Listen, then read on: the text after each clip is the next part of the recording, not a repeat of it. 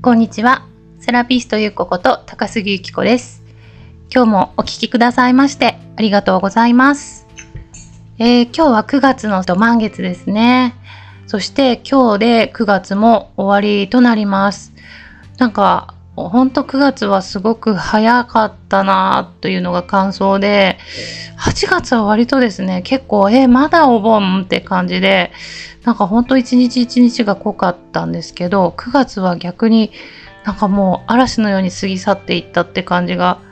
してますね。本当に早かったです。えっ、と、9月はですね、一応その、8月が私のサロンの、あの、なんでしょう。12周年だったんですね。で、その周年祭ということで、8月9月とキャンペーンをさせていただいて、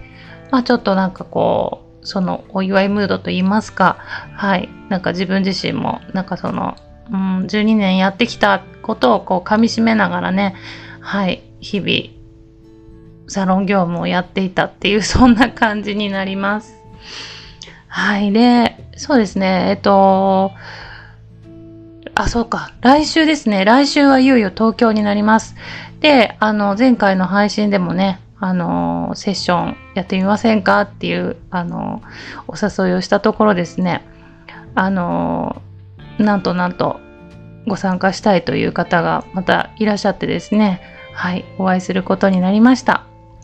ね、初めての方なので、あの、どういう話になるのか、本当にワクワクなんですけれども、まあ、あのそうですね。やっぱり、こう、誰かのお背中をポンとね、押して、よし、頑張ろう、明日からっていうふうに思えるような、うん、そういう展開にしていきたいなっていうのもあるし、まあ、なんかこう、一期一会で次いつか会うよ、会うかわかんないような、なんかね、そういう関係なので、なんか逆にいろんなことを相談しやすいのかなとかも思ったりするんですよね。うん、なので、なんか本当に、あの、今心に引っかかってることとか、なんか、あの、将来に対する不安とかね、なんかそういったものを、あの、少しでも取り去って、こう、魂とか心をクリアに、うん、して差し上げれたらいいかなというふうには思ってるんですけど、ね、で、あとは最近あの、新しくオラクルカードをちょっと購入しまして、それが割とね、なんかすごい、あの、なんでしょうね、魂を磨くためにあなたが今何をしたらいいのかみたいなことをメッセージでくれるようなオラクルカードで、うん、なんかこの今回の聖書にすごく使えそうだなっていうふうに思っているので、ちょっとね、それを持っていくのと、あと全タロット、もう私の相棒ですけれども、全タロットをちょっと持っていって、まあ、あの、結局、丸の内のね、あの、一等地にあるカフェにしたんですよね、場所を。なので、そんなとこでカードセッションしていいのかっていう、なんかそういうちょっと不思議な、なんか二人組みたいな感じで周りから思われるかもしれないですけど、もうそんなの全く気にせずですね、あの、いい時間だと、だったと、あの、言っていただけるような、はい、そういう時間にしたいかなというふうに思っております。はい。で、えっ、と、そうですね、今日のテーマ何にしようかなっていうふうに思ったんですけど、うーん、なんかまあ私の今のテーマでもある自分軸で生きるっていうこれについてねちょっとあの話をしたいかなっていうふうに思うんですけれどもうん自分軸で生きるって結構皆さんねあのー自分軸っていう言葉がだんだんだんだんみんなこうなんでしょう常用化されてるというかああ自分軸他人軸ってねなんかあなんとなくこうざっくりあのどういう意味かなみたいなのは感覚的にね分かってらっしゃる方が多いんじゃないかなというふうに思うんですけどじゃあ具体的にあの自分軸で生きるってどういうことなんだろうみたいななんかそれって大人になると結構その自分軸で生きることイコールなんかわがままになっちゃうみたいななんかそういうイメージを持たれる方も多いのかなとか思ったりしてうん。なのでね、なんかその辺のこととかを、あの、私のね、あの、なんでしょう、考えというか、なんかそういったものを、あの、お伝えできればなというふうに思うんですけど、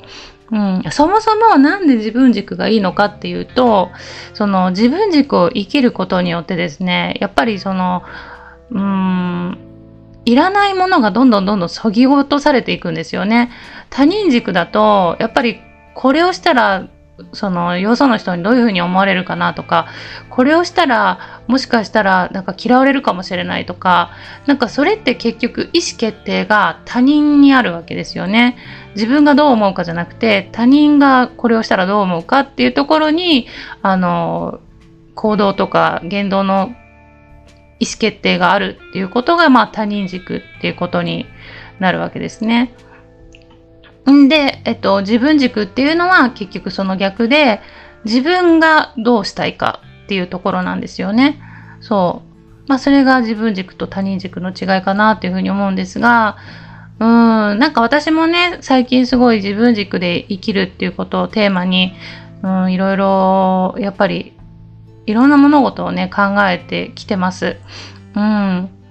でも自分軸って結局なんかこう独りよがりみたいに聞こえるかもしれないけど、うんまあ、例えばねボランティアとかあるじゃないですか。なんかボランティアだって他人のためにやってるようで結局自分のためにやってたりするんですよ。ねなんかこう自分が他人のためにやってあげやってあげてっていう言い方もあれですけど何かをこうねサポートとかいろんなね、協力の仕方があると思うんですけど、それをやった後に自分が心地よくなりたいから、あの、やってるんですよね。で、あの、某ロックミュージシャンのね、あの、ドラマーの YOSHIKI さんいらっしゃいますけど、あの方もすごく、あの、ご自身のね、財産をいろんなところに寄付をされてるんだけど、あの方はやっぱり明言されてるんですね。あの方は自分のその存在意義を、やっぱり自分で確認するために、あの、寄付をするんだっていうふうに明言されてるんですね。うん。で、その寄付をしたっていうことによって自分が頑張ってね、あの、築いてきた財産を誰かのために活かせてる。でそれが自分が頑張ってきた証にもなるしこれから頑張ろうっていう原動力にもなると思うんですけど、うん、なんかあのー、結局それって自分のためにやってるっていうことなんですよね。そう物質的にはね他人のためなんですけど本質的には自分のためにやってるっていうことを明言されてるわけなんですね。でも本当にそうだなと思うんですよ。例えば私もスタッフさんいますけど、ね、なんかこのいかにスタッフさんが心地よくあの過ごしてくれるかなとか働きやすくあのね日々過ごしてくれるかなとかいろいろ思うんですけど結局それってうん回り回って自分のサロンが良くなるっていうことにもつながってくるのでそれって結局自分のためだったりとかもするしだからうんなんか自分がやりたいことでみんながハッピーになってくれたら一番嬉しいなっていうのが、うん、なんか、そうですね、そういう一面で意思決定してるかなっていう感覚ですかね。そうそうそう。で、その、まあ具体的にね、そのじゃあ自分軸どういう行動をしたらいいのかっていうので、例えば A という選択肢と B という選択肢がありますって言った時に、あの、どっちが自分軸寄りなんだろうっていうふうに思った時にですね私がやっぱり一つの基準としているのは自分の魂が、あの喜んでくれるかどうかっていうところなんですよね。うん、なんか A の方がすごくワクワクする感じがするとか、うん、なんか A の方がちょっとこうなんでしょう胸が高鳴ったような気がしたとかねなんかそういう感じの感覚って結局魂が喜んでるっていう感覚になると思うんですよね。うん。で、そのより A と B どっちがそうなのかっていうので、あの、選択してたりとかしますよね。あとは、どれ、どっちが自分らしいかとかね。うん。でも自分らしさって結局自分の中で決めつけてるから、うんそうですねやっぱり魂がどっちがワクワクするかとか何も思考せずにあのどっちがやりたいかとかなんかそういう本当にあの考えすぎずに決めることがやっぱり私にとっては自分軸に近いのかなとも思います。そう。で、やっぱり自分軸、自分軸で生きてる人っていうのは、その、魂に対してすごく正直。だから、いかに魂が、こう、喜んでくれてるかなっていうところに、あの、フォーカスしてる方が多いんじゃないかなというふうに思います。だから、すごい感覚的に研ぎ澄まされてる人が多いと思いますし、うん、なんか、やっぱり引き寄せってよく言いますけど、うん、なんかその、魂が喜ぶとね、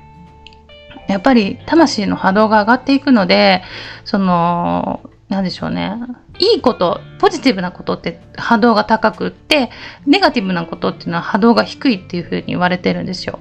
だから、波動が自分の魂がね、波動が高い時の方が、あの、ポジティブなことを引き寄せるっていうふうに言われてるんですよね。そう。だからやっぱり自分軸で生きてる人っていうのは、すごく波動が高い方が多くって、で、すごいいつもこう幸せそうというか、なんかハッピーな風に見えるんですよね。で、あの、その方自体の目の、目の輝きもキラキラしていたりとか、まあ言動がね、やっぱりハッピーに満ちているみたいな、うん、なんかそういう気がするわけなんですよね。なので、うん、あのーやっぱりね、いかに自分の魂に正直に生きてるかっていうことが自分軸で生きるっていうことに、あの、つながっていくんじゃないかなっていうふうに思うわけです。そう。で、まあ、今私の中の課題がね、その自分の魂に正直に生きるっていうことをテーマテーマにずっとこの何ヶ月間かやってきてるんですけど、うん、なんかね、誰かが言ってたんですよね。あの、魂をこう磨くっていう、まあ、いわゆるこうスピリチュアルに生きるっていうね、なんかそういうのって全然きれい事じゃないっていうのを 誰かが明言されていて、まあなんかお花畑の中でね、こうメルヘンチックにこうスピリチュアルのことについてキラキラ笑いながら語るみたいな、なんかそれは本当のスピリチュアルじゃないんだっていうのをあの何かで読んだんですよね。でも本当に今実践していて本当にそう思います私も。なんか本当日々戦いっていうか自分自身との戦いもう葛藤もあるし本当はなんか執着なんか手放したいのに手放せない自分がいたりとかなんかこんなこと考えてもしょうがないのになって思うことをなんかこうブツブツ考えてみたりとかなんか本当その中で少しずつなんでしょうね暗いトンネルの中で小さな光を求めてあのそれを手繰り寄せて手繰り寄せてねあの光の方にこうちょっとずつちょっとずつ進んでいくみたいななんかそういう感覚なんですよね。うんでもそれ自体がやっぱりうん、人生の学びっていうか、まあ、私たちがねこの地球の上であのやっぱり魂を磨くために選んできた旅旅の途中なんですよねみんな今。うん、でその中であのやっぱり例えばね急に分かれ道が出てきてどっち選択するとかなんかくねくねくねくね細くて暗くてわけわかんない道に 迷い込んでしまったりとか、ね、そう思えばなんかいつの間にかこう周りがお花畑でキラキラすごく綺麗でっていう道も時には出てくるし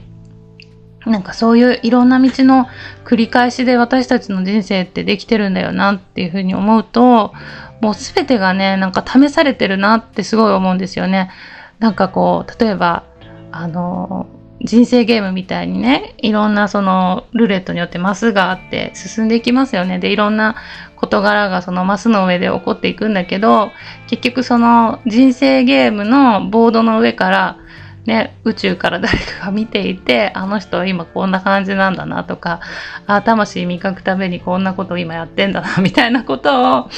結局見られてるのかなとかね。で、それがもしかしたらその見てるのはハイヤセルフっていう自分自身なのかもしれないし、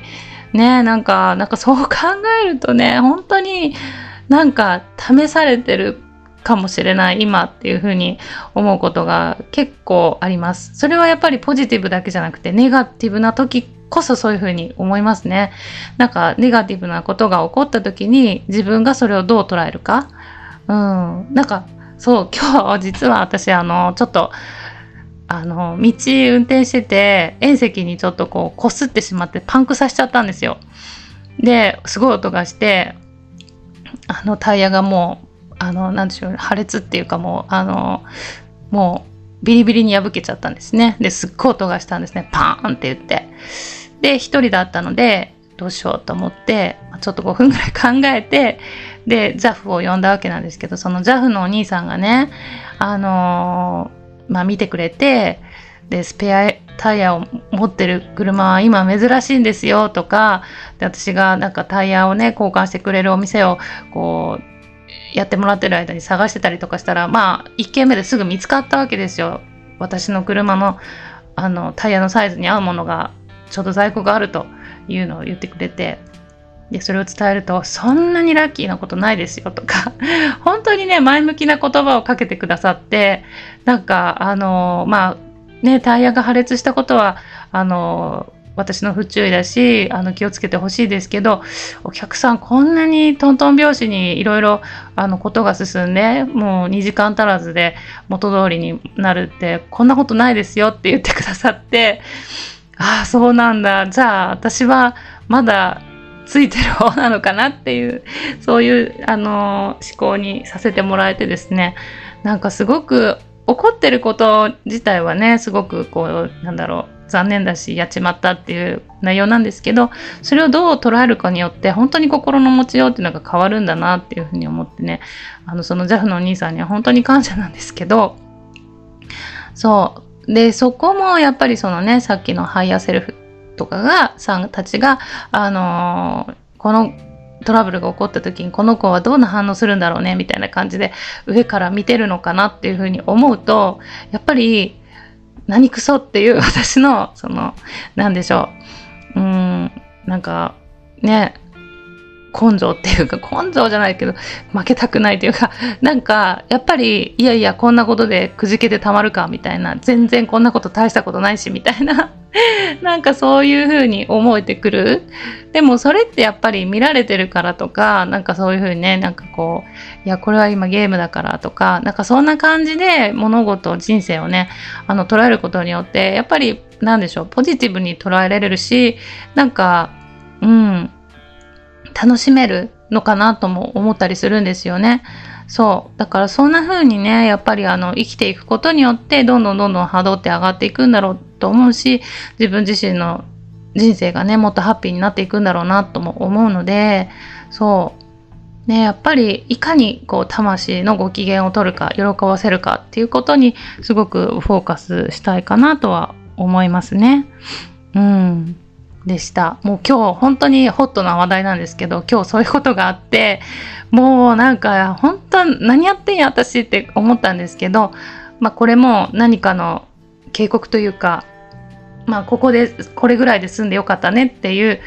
ね、なんかもうちょっとこう気を引き締めなさいよみたいななんかそういう警告だと私はとってですねちょっと日々また運転を気をつけようっていう風にあの反省をしているところです。はい。そうですね。まあ、えっ、ー、と、9月は秋分がありましたのでね、なんかまた流れがガラッという風に変わってる方もいらっしゃるのかなと思うんですが、えっ、ー、と、まあ、ちょっと今度はね、秋分から、えっ、と、今度冬至ですね、冬至にかけて、またこの3ヶ月ぐらいで、まあ、本当にいろんなことが起こってくるんじゃないかなというふうに思うんですが、やっぱりね、まあ年末にかけて、あの、少しずつ断捨離をされていってですね、あの、いらないものといるものと整理されて、で、その登場を迎えたぐらいの時にはね、心身すっきりされるぐらいの、あの、心持ちでいていられる方がいいんじゃないかなというふうに思います。実はね、あの、冬至がやっぱり一番、その、何でしょう、宇宙でいうお正月みたいなもんなんですって。